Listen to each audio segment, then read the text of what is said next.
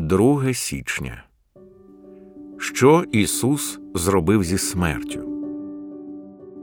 І так як призначено людям один раз померти, а потім суд, так і Христос один раз приніс себе, аби понести гріхи багатьох, другий же раз Він з'явиться не задля гріха, а тим, які очікують Його на спасіння.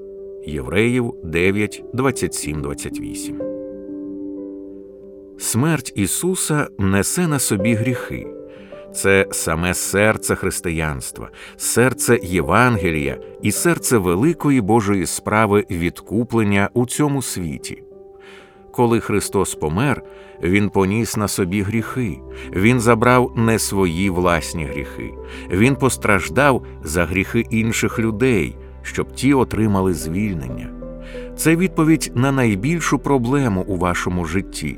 І байдуже, чи відчуваєте ви її головною чи ні, є спосіб, як ми можемо примиритися з Богом, незважаючи на те, що є грішниками.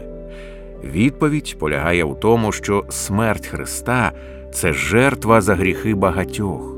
Він узяв наші гріхи, поніс їх на хрест і помер там тією смертю, на яку заслужили ми. Що це означає з перспективи моєї смерті? Як призначено мені один раз померти? Це означає, що моя смерть більше не є карою, моя смерть більше не є розплатою за гріх. Мій гріх було взято від мене, мій гріх забраний смертю Христа. Христос прийняв усе покарання на себе. Чому ж тоді я взагалі помираю? Тому що Бог воліє, аби смерть поки що залишалася у світі, навіть серед його власних дітей, як незмінне свідчення крайнього жаху гріха.